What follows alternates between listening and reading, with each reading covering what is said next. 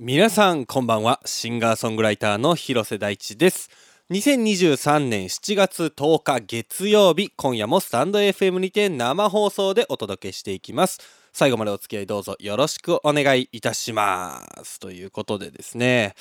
えー、先週7月6日に、えー、私事でございますけれどもまあ2週間その話するんかいっていう話なんですけどもえー、無事、えー、誕生日の方を迎えましてですね、えー、あの無事、え誕生させていただきました。はいあのいくつかのねあのいくつか何人かのねあのファンの方にはあのこうプレゼントっていう形でね贈り物を送っていただいたりあの本当にありがたい限りだなというふうに思いますけれども。そんな誕生日の日にですねあのちょっと今日鼻声なんですよ。えー、これは何でしょうね。夏風邪からのプレゼントなんですかね。なんかその絶望的に体調悪いみたいな感じじゃないんですよ。あの肺炎の時みたいにね。あのパワープロで言うとね水色ぐらいの調子なんですよ。これ聞いてる人分かります？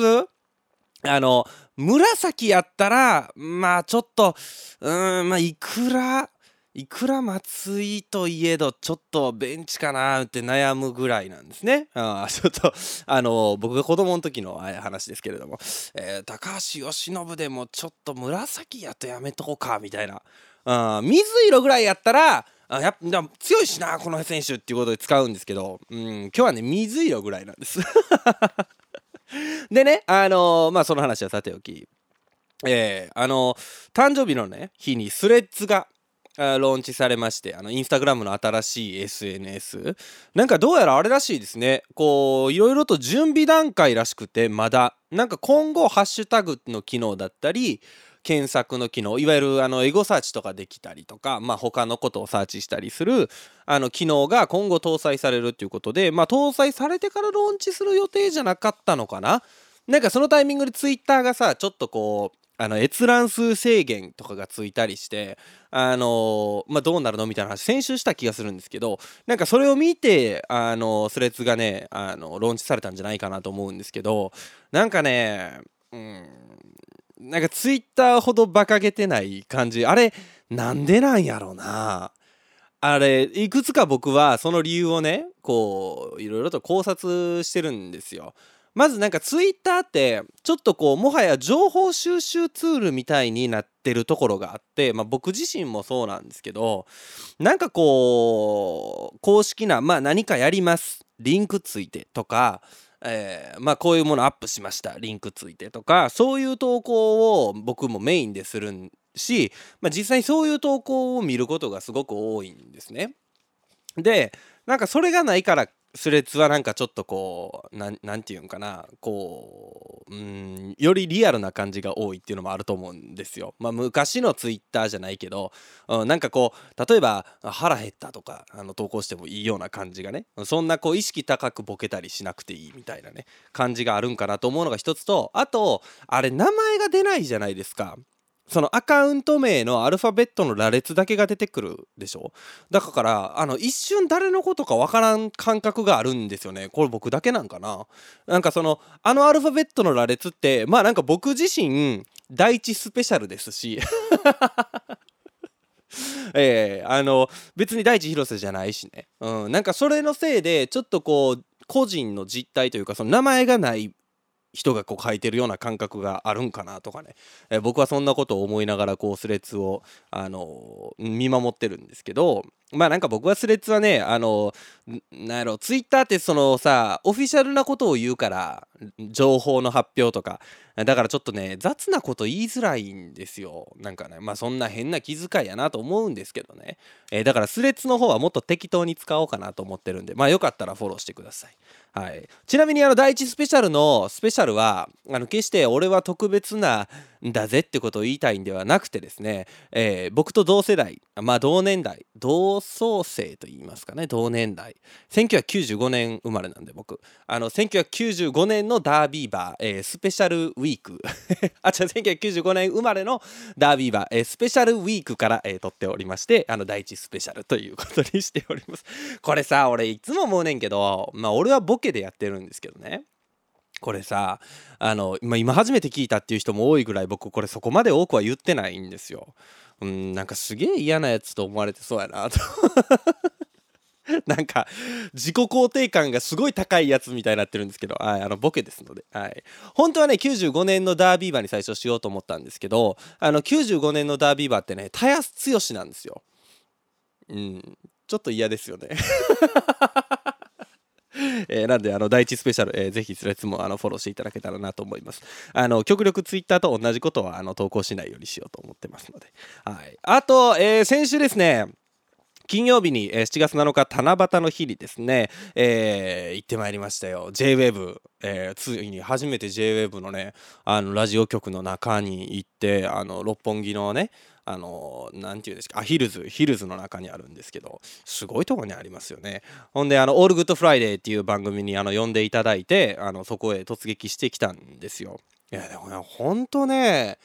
リリコさんも稲葉さんもあのもちろんねあの初対面でお話しさせていただいたのも初めてなんですけどもう2人ともすごくいい方でなんかさもう、まあ、番組内ではリリコさんが喋ってくれてましたけど YouTube のさこうル・フリークをやってるとかさあのユーミンの飛行機雲をやってるとかさあのイングリッシュマン・イン・ニューヨークとかもやってるよねみたいなそこまでちゃんと見てくださっててしかも見てくださってるところが多分まあちょろっとでしょうけど聞いてくださっててそのねピアノ急にピアノの弾き語りが来るとびっくりしちゃうんですよねみたいな。ギター弾けるだけやと思ってたけどあそうだそうだピアノも弾けるんだみたいなね。あーなんか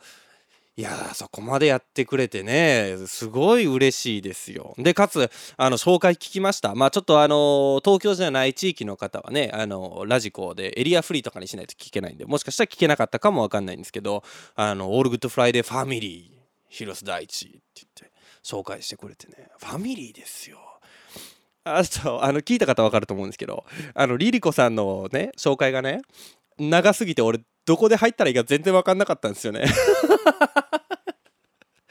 あのー、覚えてる方いらっしゃるか分かんないんですけど入りのあのー、広瀬大師です「へいへい」みたいなやつ僕結構半笑いなんですよ。出ばあの出腹からね。あれ あれなんで笑ってたんやろと思うと思うんですけどもうねリリコさんがね「広瀬大地」みたいなプロレスラーみたいな。この後レスラーでも入ってくるんちゃうかなみたいなあの気合の入った紹介していただいて。あのそれで笑ってたんです。はい、ほんで まあ結果もすごくねあのものすごく楽しくお話しさせていただいてまあ15分ぐらい、でしたかね、うん、もうちょっと正直まあ物足りなかったです。もっとお話ししたかった。まあファミリーなんでねまたお話しできる機会あるかなと思いますけど。あの僕もね一個一個まああの事前にあの何て言うの？もうスタジオではさ11時半から「オールグッドフライデー」自体はやっててで稲葉さんとリリコさんのお二人はもうずっと回してるから事前には喋れないのねもちろん。生放送してるから。で事前に放送作家の方と今日話す内容みたいなのをねこう打ち合わせするんですよ。でその打ち合わせの中でこうなんかそれこそねあの僕の重要な要素3つの重要な要素を教えてください。僕を構成してるみたいなことがあってまあ結局僕はお笑いと勉強と友達っていうことを言ったんですけど、まあ、それを言うとその放送作家の方から一つずつこうエピソードをね聞いてくれて何か面白い話ありますかとかをんでこうやって情報収集してそれで生放送に行くみたいな感じだったんですよ。うん、ほんでねまあ一つずつあのエピソード振ってくれるんですけどちょっと広瀬さんやっぱエピソードトークが長いですね あの15分のゲスト番組にしてはえー、1エピソードごとに喋りすぎましたね完全に。あのー、途中であの ディレクターの方からねブースの中にそのこの喋ってる側からあだけ聞こ喋ってる側にだけ聞こえる音みたいなのがあるんですよ。放送には載ってないけど。それでも「時間です!時間です」って言われてました。いやほんでねあのー、いろんなねこうまあ、エピソードがある中でお笑いの話をねその事前に放送作家の方にした時に「お笑いなんかエピソードありますか?」って言われてまあちょっともうここでは割愛しますけど僕はあの m 1にね昔エントリーしようとしてこう先輩とあのスタジオに入ったけど全然面白くなかったっていう話を放送作家にの方にしたんですよそしたら「ああすごくそれ面白いからいいですね」みたいなであの稲葉さんすごくお笑い好きなんであの今一押しのお笑い芸人さんとか聞かれると思うんでちょっと準備しといてもらっていいですかみたいな「ああ分かりました」みたいな感じで。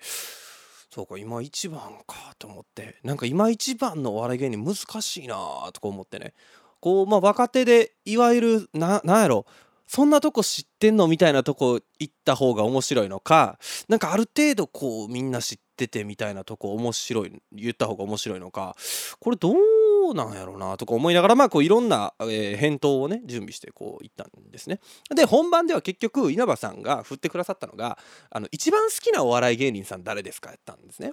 ではあのこれすごく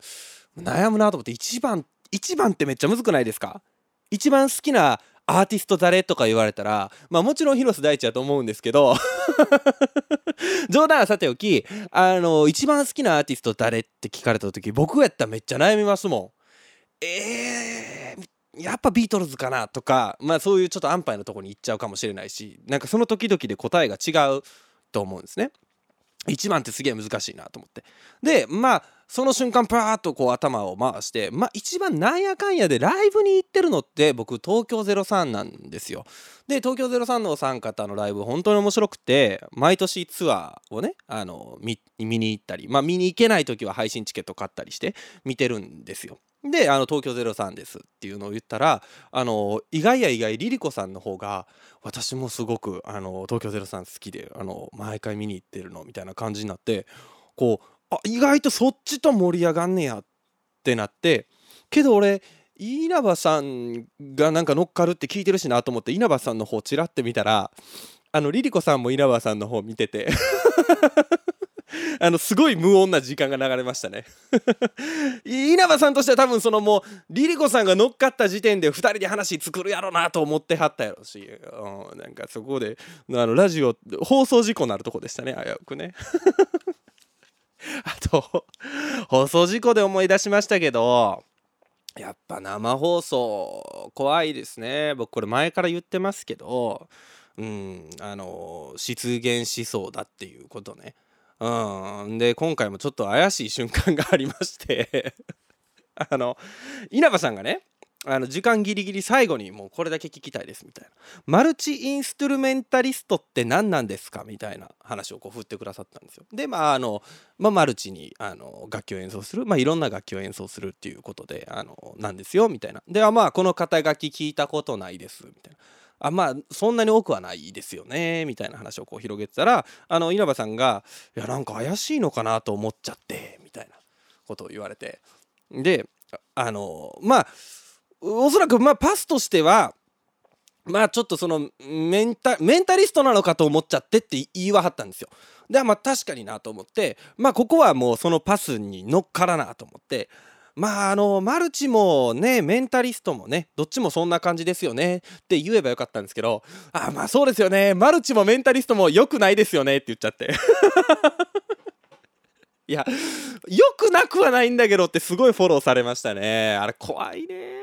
いや俺も別に。まあマルチはさあの、まあ、根本的にまあマルチ勧誘あのマルチ勧誘って法でダメですよね。あだと思うんで、まあ、マルチは良くないでいいと思うんですけど、えー そのマルチが良くないの方にこう引っ張られちゃって、うん、メンタリスト、まあね、あのそういうことを言ってるあそういうそのね。怖いですね。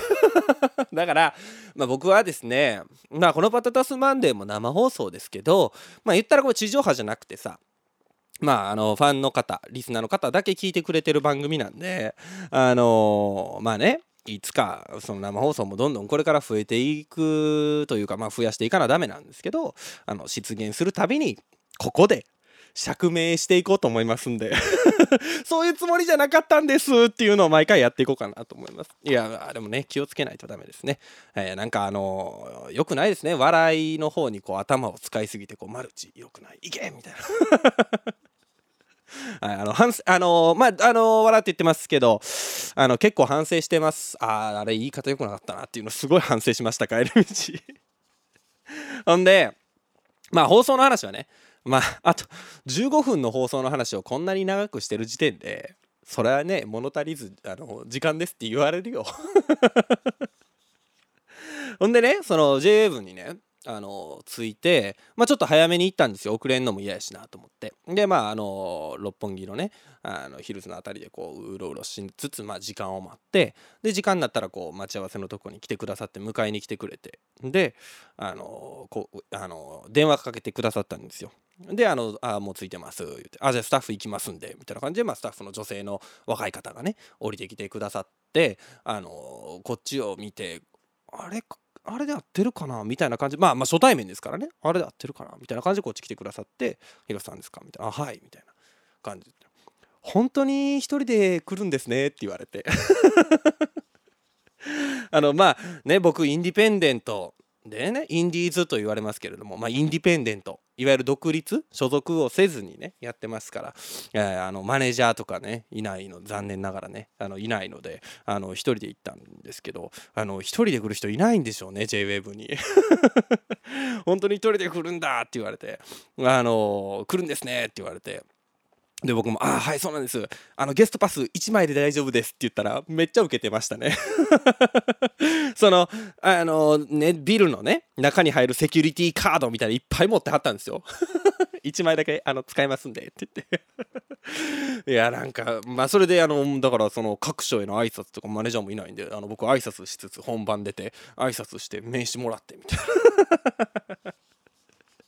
いやいやいやあので終わった後もあの表から一人で堂々と出てきましたよ。歩いて帰りましたよ。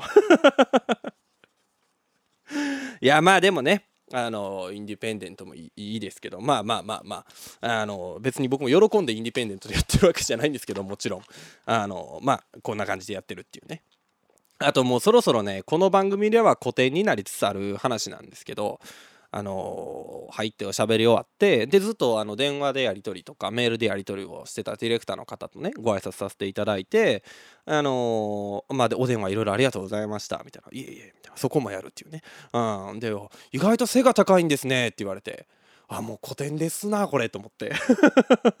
もうもう何回も言ってるんですけど僕意外と背が高いんですよ。でなんなら写真を見た人にもみんな言われました。リリコさんってで大きい人やろと思ってたけどなんかすごいちっちゃく見えて、うん、意外とでかいんやなっていう。あと稲葉さんもそんなちっちゃくないんで、うん、僕が意外とでかいっていう話をね、あのー、してまあもうこの話はね古典になりつつあるんでこんなラジオで何回もするような話じゃないんですけど、あのー、その後ディレクターさんにねあと意外と骨太ですねって言われて。え俺その上だけじゃなくて横も。意外とね、うん、だから何で何ですか？あの大谷翔平選手みたいな。感じな感じに見えてんのかな？いやわかんないですけれども。あの意外と、えー、でかい、えー、ようです。えというわけで今週も始めていきましょう。広瀬大地の「パタタスマンデー」改めましてこんばんは。意外と背が高く骨太の広瀬大地です。毎週月曜日22時にスタンド FM にて生放送しております。パタタスマンデー第44回、えー、というわけでね。まああのサッカーやってますもんね。ってあのその後すぐフォローされました。別の方に。なんかその別のディレクターの方があの、以前ねあのスキマスイッチのあのシンタさんがね、えー、僕の曲「ラララ」僕とラウンドの曲「ラララを」あの JWAVE でかけてくれたことがあるんですけどそこの番組をやってたディレクターの方がいらっしゃってでそこで新太さんがサッカー仲間なんですよみたいな話してたんでそのディレクターの方が覚えてくださってて「あのサッカーやってますもんね」って言われて。フォローされましたよ。えー、当番組「パタタスマンデー」ではメッセージを随時募集しております。今夜のメッセージテーマは迷惑メールの話でございます。メッセージはスタンド FM アプリ内のレターもしくはホームページマンデーパタタスレコーズ .com まで。カタカナでパタタスマンデーと検索してください。テーマに沿ったメッセージ以外にも番組を聞いての感想などもお待ちしております。どんなことでもお気軽にお送りください。メッセージを採用された方には番組特製ステッカーをお送りしておりますのでご希望の方は住所氏名をお忘れなく。ということでここで1曲お聴きください、えー、広瀬大地でじわり。お聴きいただいたのは広瀬大地でじわりでした。生放送でお送りしております広瀬大地のパタタスマンデー。引き続き最後までお付き合いよろしくお願いいたします。ウィークエンカバー私広瀬大地が日曜夜10時に YouTube にアップしているカバー動画シリーズウィークエンドカバーズから最新のカバー動画についてお話をしたいと思います。ということで今週は、えー、ハリー・スタイルズの「Boyfriends」をカバーしました。あのこの曲ねアルバム「ハリーズ・ハウス」の中の12曲目とかかなに入ってるまあいわゆるアルバム曲であのリード曲じゃないんですけどあの日本ではねあの実はとあることで結構話題を呼びましてあのというのもファーストテイクにねハリー・スタイルズが出るってなってこの曲を演奏したそのチョイスしたんですね。であのー、まあこの曲原曲ももうアコースティックギターと歌ハーモニーだけでまあ途中からうっすらシンセが入ってきたりするんですけど基本的にはそれだけっていう編成であのー、ちょっと何て言うんやろジョン・レノン的な雰囲気がメロディーにあったりとかしてまああのハリー・スタイルズもねブリティッシュですからブリティッシュの香りがちょっとしてるね曲で僕すごく好きなんですよ。でこの曲聴けるかなと思って3月のあのライブ？3月やったかな？のライブ見に行った時に聴けなくってあの 聞いてたらその時にウィークエンドカバーズやってた可能性があるんですけど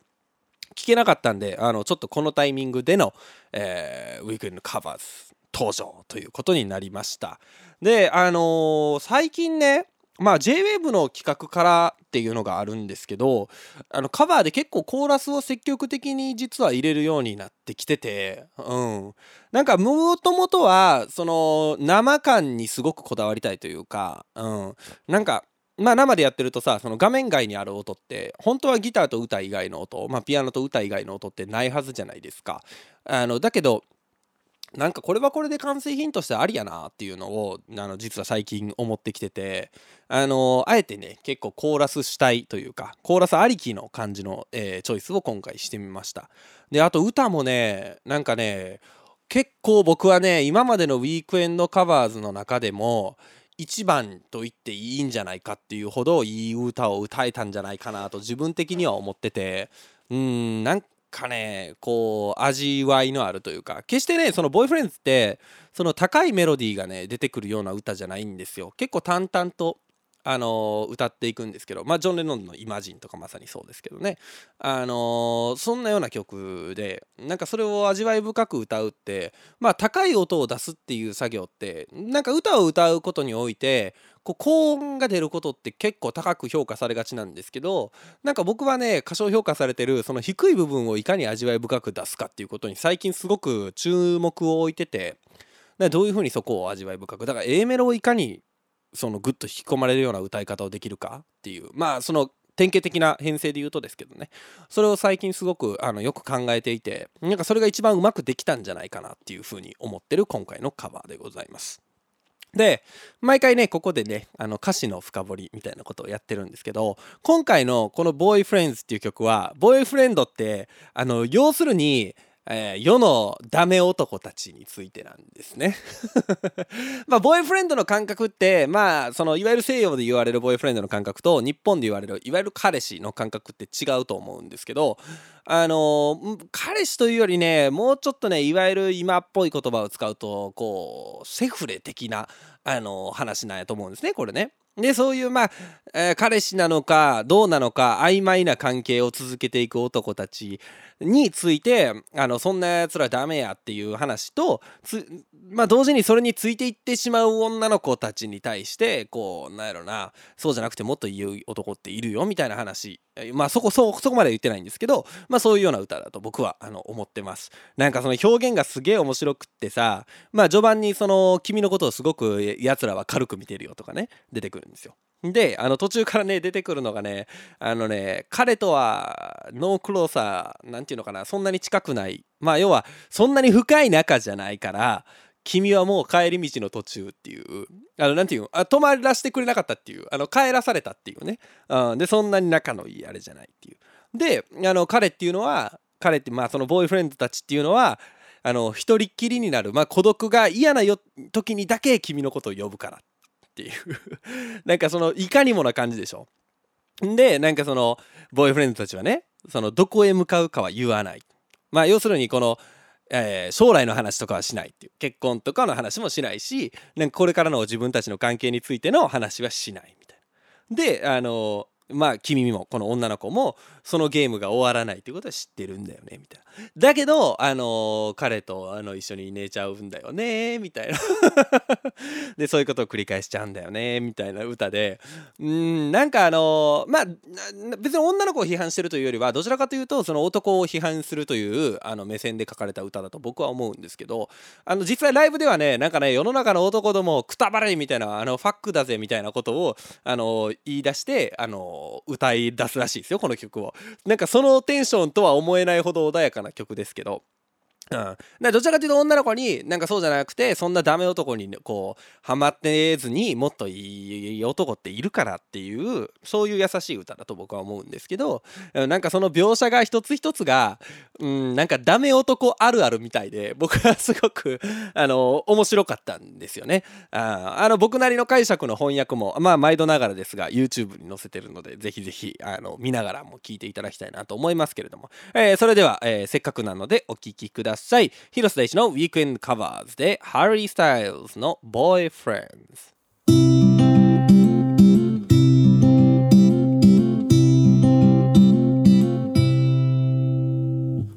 Boyfriends They think you're so easy. They take you for granted. They don't know. They're just misunderstanding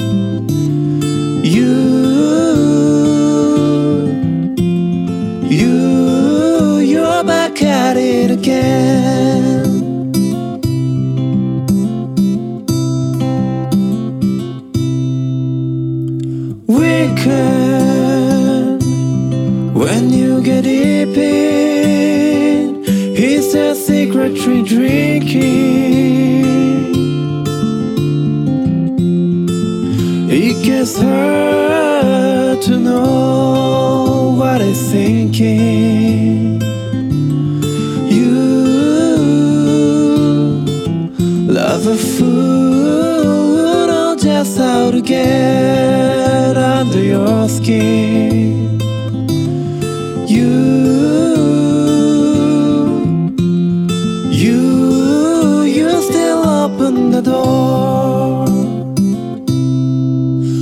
残せる日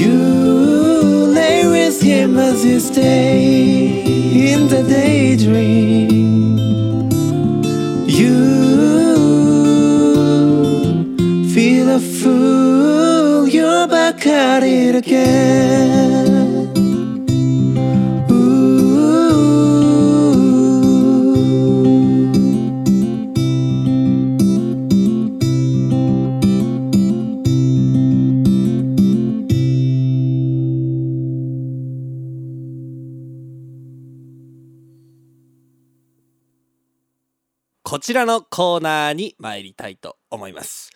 パタタスニュース久しぶりに叫びましたね。あと今日のコンディションであの出なかったですね。はいえー今世界で起こっていることから個人的なニュースまで幅広いジャンルのニュースを取り扱うコーナーということでパタタス星人の超個人的ニュースも大歓迎というこちらのコーナーに本日メールをいただいております。パタタスネーム本郷さんからいただきました。ありがとうございます。大地さんこんばんは今日の出来事です夕方のんびりバナナマフィンでも食べようかと鼻歌を歌っていたら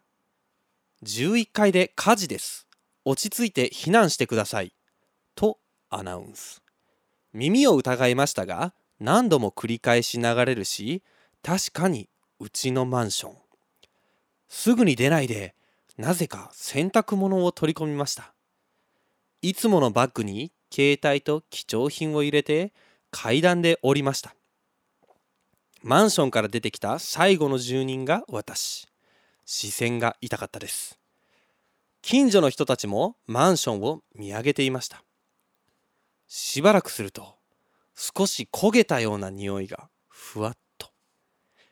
部屋に置きっぱなしの仕事の iPad やノートパソコンは大丈夫だろうか。今更荷物を取りに行くのは浅ましいかもしれない。暑い中この暑いはあのあれですね。日中でこう暑いっていう話ですね。決して日の中で暑いではなくね。暑い中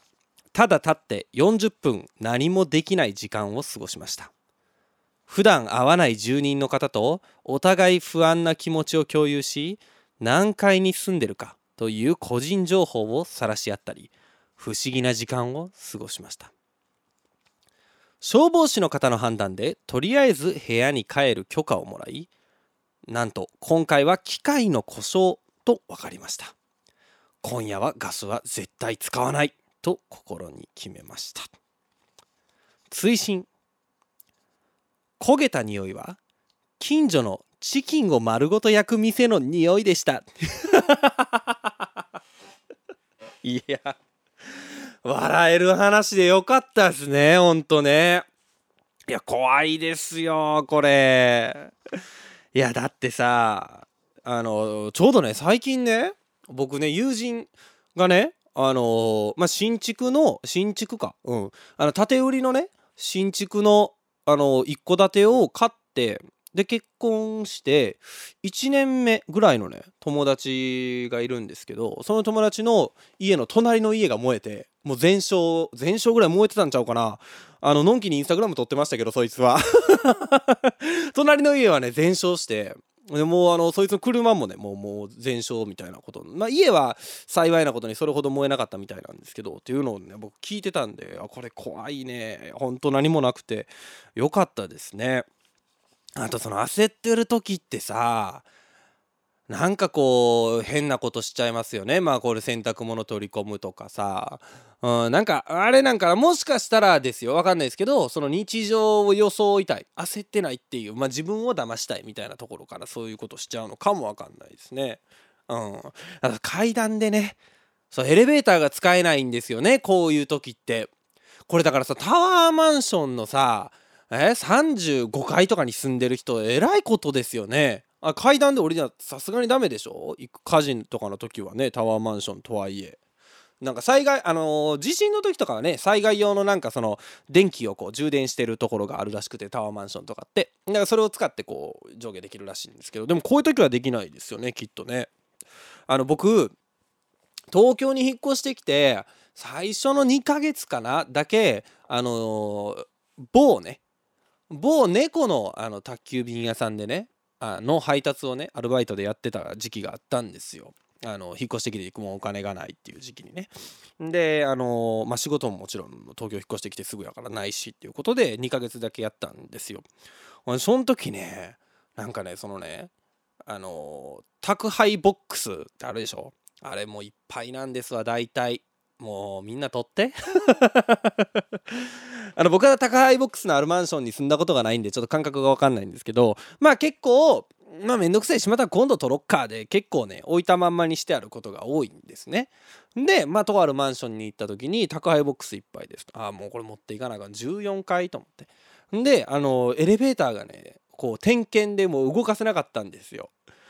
最悪と思って。僕引っ越してきたの8月なんでおそらく暑かった時期に14階までなんか重い何入ってんのかしらもうなんか何もメロンぐらい入ってんちゃう？あのサイズメロンやつそんな大きないかスイカぐらい？入ってるんちゃうかみたいなやつを14階まで持って上がったことを今これ見て思い出しました。すっごい嫌やったなあれ。でそう思うとまあいくら火事とかね有事の時とねはいえいやこれ階段で行かなあかんの大変ですよほんとね。でもまあとにかくねあの、仕事のものとかね。あの僕も自分の家が火事になるとと思うとさいや震えるもん。なんか今自分の家が火事になってあまああの同じくさ仕事で使うものまあもちろんパソコンとかもそうですしギターとかもさあるわけじゃないですか僕で言うとね。なんかそういうものがさ全て燃えたら俺明日からどうしたらいいの？カメラもないでしょ？まあかろうじてそのスマホだけ持って出たとして来週からのウィークエンドカバーズはもうだからスマホ自撮りのあの鼻歌よ。っていうことになっちゃうじゃないですか。だからもうあとね新曲のリリースなんかももちろんできないですから。あのボイスメモに取った僕のあの鼻歌デモをあの直接ねあの配信の業者に送って。でやるしか本当になくなりますからね、えー、最近なんかねあのー、まあ僕のね友達もそうですけど火事の話もまあちらほらと、えー、聞きますから、うん、なんか消防車を見ること最近多い気がしますねなんかね、うん、たまたまかもわかんないんですけどね、うん、ちょっと気を気をつけることはまあもうできないでしょうけど、うん、まあなんかあのあれかもしれないですね。こうまあこれをいい機会ということで非常災害計画をね自分の中で立てておくといいかもわかんないですね。そういう時に焦らなくていいように。これとこれだけは絶対持って出るとか、うん、なんかそういうのを立てていくと、うん、その洗濯物取り込んじゃわないかもしれないですね。まあちょっと家事に関する話はまああのうちの番組ではえー、シャープ31まあいっかというおそらくこれで合ってると思うんですけどシャープ31まあいっかという、えー、名台詞を残したあの兵道、えー、兵道さんのようなねあの焼肉屋の店員のね話がありますのであのぜひ、えー、聞いていただきたいなまだの方はねアーカイブで聞いていただきたいなというふうに思います、えー、何より無事でよかったでございます。えー、生放送でお届けしております広瀬大地のパタタスマンデー。今夜は迷惑メールの話というメッセージテーマでメッセージを募集しております。ご紹介させてください。えー、一つ目がパタタスネームソラトさんからいただきました。ありがとうございます。広瀬さんこんにちは。子供たちの学校の連絡はメールで届くんですか？しばらく学校からの連絡メールが来ていないんです。春の運動会では雨が降り来るはずのメールが届かず不安に。朝早くからママ友に確認の電話をする始末。学校側のミスなのか私側のミスなのか。学校に問い合わせをしたところ届かないという親御さんが他にもいてどうやら皆さん iCloud のアドレスを使っていて勝手に迷惑メールに振り分けされてしまっているというのです。確認したら私のスマホにもちゃんと迷惑メールボックスに振り分けられてありました。やれやれです。ということでいただきましたけれども。これありますよね。なんかこれさまあまあ俺はちょっとあのー、ちょっと子供がいないんで学校からのメールは分かんないんですけど仕事のメールとかがねあーなんか僕側はねこうあんまりそういう経験は多くはないんですけどなんかたまにね向こう側であの迷惑メールの方入ってましたとかあこっち側でもあるな。なんか電話来てメール読みましたみたいな読んでないですみたいなことを言ったら迷惑メール入ってるかもわかんないですみたいなこれたまにありますね。ほんでさそのさ迷惑メールじゃないやつをしっかり振り分けるほどのしっかりとしたセキュリティやのにくぐってくる迷惑メールたち？もさすぎないですか？あのほんまのやつ振り分けられてんのにさなんかそこもうちょっとねなんとかなりそうな結構な低クオリティの迷惑メールすり抜けてきてるイメージありますけどね。あまあこういうのもねありますよね。えー、続きまして、えー、パッタタスネーム、えー、チーボーさんから頂きました。えー、ガラケーの頃に流行っていたのは友達から来るチェーンメール。えー、内容としては〇〇ちゃんから回ってきました。このメールを24時間以内に5人の人にメールしてください。かっこ私たちは鉄腕ダッシュ長瀬くんチームです。ちょっとこれ僕僕は分かんないんですけども、えー、まあ私は回さなかったんですけど 最近は ETC サービスの無効化に関する緊急通知みたいなメールが来るんですが車乗らない人にも来るんですね。ということでいただきましたけれど。あったねチェーンメール。チェーンメールって今もあんのかな？チェーンラインになってたりすんのかな？なんかこれを回さないとあの何て言うの？あの不幸になりますみたいなありましたよね。僕は中学生の時にはまだあのスマートフォンの時代じゃない僕もあのガラケーだったんでね中学生の頃は、えー、メールでそういうのが回ってくるみたいなのありましたね。なんか学校のその集会みたいなんでこうこういうメールが来ても回さないようにしましょうみたいなのねありましたもんね。うん。あとそのさ ETC サービスのねメールが車に乗ってない人にも来る件。あれさ僕もあのみずほ銀行とかから来るんですよ。全然怖くないんですよ。あのみずほ銀行銀行凍結のお知らせとかイオンカード凍結のお知らせ来るんですけどまあどっちも僕使ってないんで全然怖くないんですけどあれでもさあのー、その対象を狭くすればするほどさもちろん打率は下がるんやけどでも実際使ってる人からしたらちょっと怖いんやろね。そう刺さるんやろねより。か例えばその銀行ですみたいなやとさちょっと大掴みやからみんなちょっと気になるかもしれんけどでも逆にみんなそんなメールあるかってなっちゃうから怖いあの怖くないんでしょうね。僕1個ありましためっちゃ怖かったのがあの税務局から税金滞納してますってメールが来て怖っと思って。これ結構ねいわゆるその狭く絞ったその狭いのが僕のとこに来ちゃったやつやと思うんですよ。あの一般的なさこう会社員の方とかってそれを見ても滞納してるわけないじゃないですか。だから怖くないと思うんですけど僕そのあのー、個人事業主なんでえ俺所得税払ってないっけ？とか思っちゃってその税金のやつめっちゃ怖かったですね。あなんか俺知らん間に脱税してもうてんのかなとかめっちゃ思ってしまいました。うんまあ、ギリギリねそのねメールアドレスあれさ名前こつけててもアドレス見たらやっぱ変なアドレスじゃないですか。ギリギリそれで気づきましたけどでもドキッとしましたね、うん、だから狭くすればするほど、えー、刺さる人には刺さるっていうねそういう話なんでしょうね。だから ETC もさ、まあ、僕別に ETC サービスの向こうが来てもそんなわけないって思うから怖くないけど例えばなんかクレジットカードあれ紐づいてるじゃないですか。クレジットカードがこう限度額ギリギリまで使ってる人とかえー、あとなんやろな。なんか、えー、ETC の期限が迫ってる人とかねは結構怖くて開いてしまう可能性があるんじゃないですか？あーなんかねこういうメールはねほんとね怖いですよね。はい。えー、あの今日はですね、えー、啓発の回なので。あの狭いやつほど刺さりやすいんであの一回ねあのメール来たらね宛先んとこも iPhone やったら宛先のとこを押したらそのメールアドレス見れますからメールアドレスの中見てみてください。大概変なメールアドレスです。はい。あのそこちゃんとね見てあ違うなっていうのをね気づいていただけたらなと思います。えー、ラスト。パタタスネーム主食はおせんべいさんからいただきました。ありがとうございます。迷惑メールといえば昔に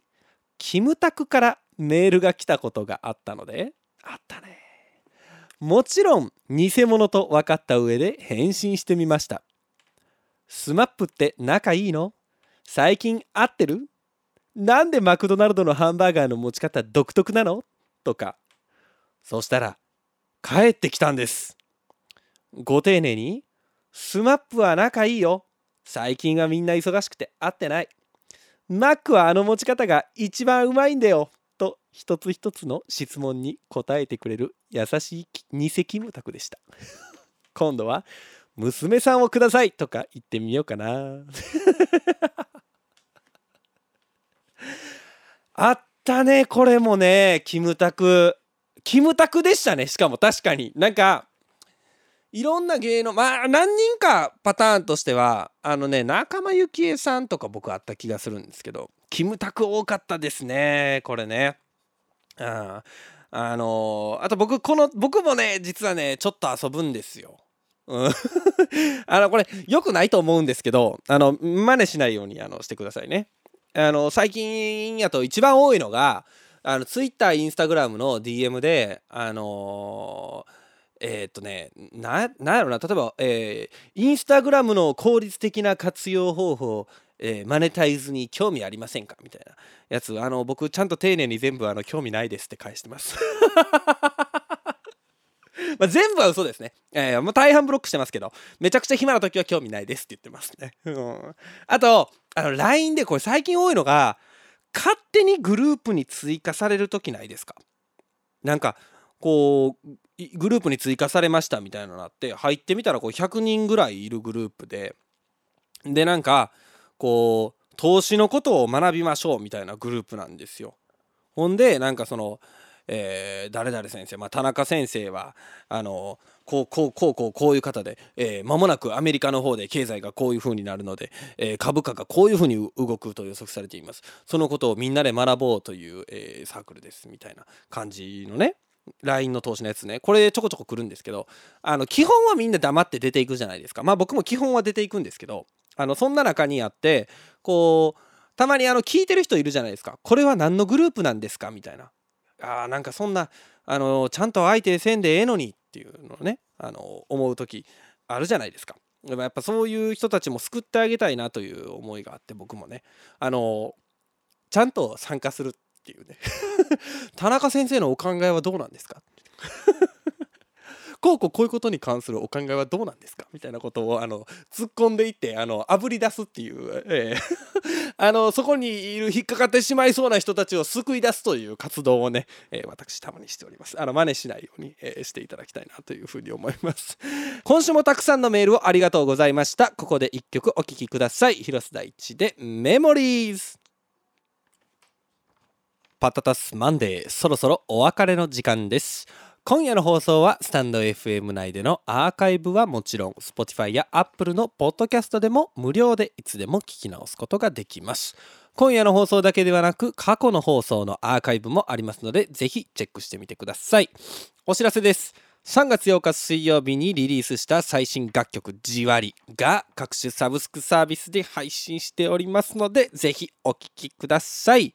当番組パタタスマンデーではメッセージを随時募集しております。来週のメッセージテーマは海の話でございます。海の日ということで、えー、海であった出来事だったりまああのおすすめの海とかも聞きたいですね、うん、まああの海にまつわる話なら、えー、何でも構いませんので、えー、送ってきてください。僕はね海がね結構ね大好きなんですよ。あの可能なことなら夏場は毎日海にいたい、ぐらいね、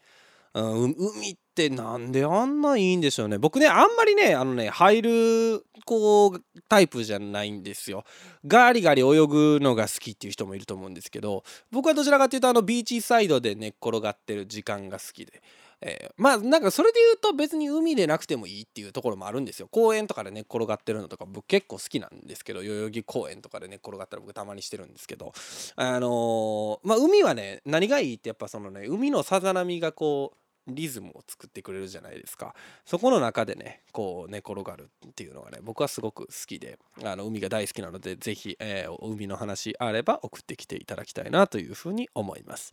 メッセージはスタンド FM アプリ内のレターもしくはホームページ monday.patatasrecords.com まで。カタカナでパタタスマンデーと検索してください。テーマに沿ったメッセージ以外にも各コーナーへのメッセージもお待ちしております。またツイッターではハッシュタグパタマンで皆様の感想ツイートもお待ちしておりますということでですね。あのオールグッドフライデーのあの番組の中でねリリコさんとあの稲葉さんがねあリリコさんが言ってくださったんでしたっけ？あのサッシャさんに声が似てるっていう話をねあのしていただきましてですね、えー、で僕もだからまあそういうふうに言っていただいたんでねまあサッシャさんって言ったらもう JWAVE の顔みたいな感じじゃないですか。僕はなんか真っ先に浮かぶのはサッシャさんとジョン・カビラさんかな。うんまあぐらいの方やと思うんですよ。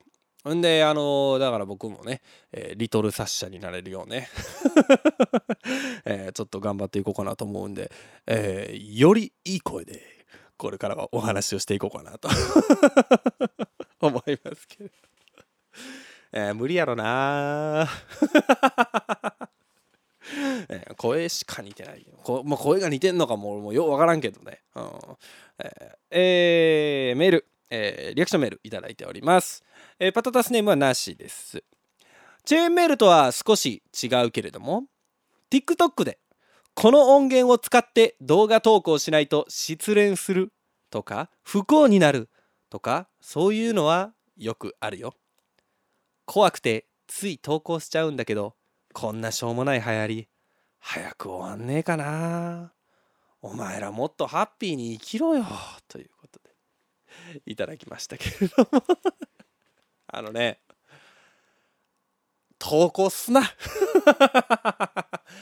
もうあれですよ。お前らって言うてるけどお前みたいなもんが投稿するから広がんねん。結局ね。だから、えー、そのそういうのはありますよ、えー、チェーンメールとかもだからね必死で止めなダメなんですよ。こんなもんで不幸になるかと。でもそうか今今気づきましたわ僕。そういうのがあるんですね。で僕らの時代はさそのチェーンメール、まあね、今のすげえおじさんみたいで嫌やな。僕が子供の時はねチェーンメールもうこれでもおじさんみたいやな。まあとにかくね、あのー、思い返すとチェーンメールやったんですけどなんかそこから LINE とかにこう自然と頭がいってたけど SNS だからチェーンチェーン SNS っていうのもあるんですね怖いですね、えー、お前らもっとハッピーに生きろよという。ということで今週もお聴きいただきありがとうございました。また来週。バイバイ。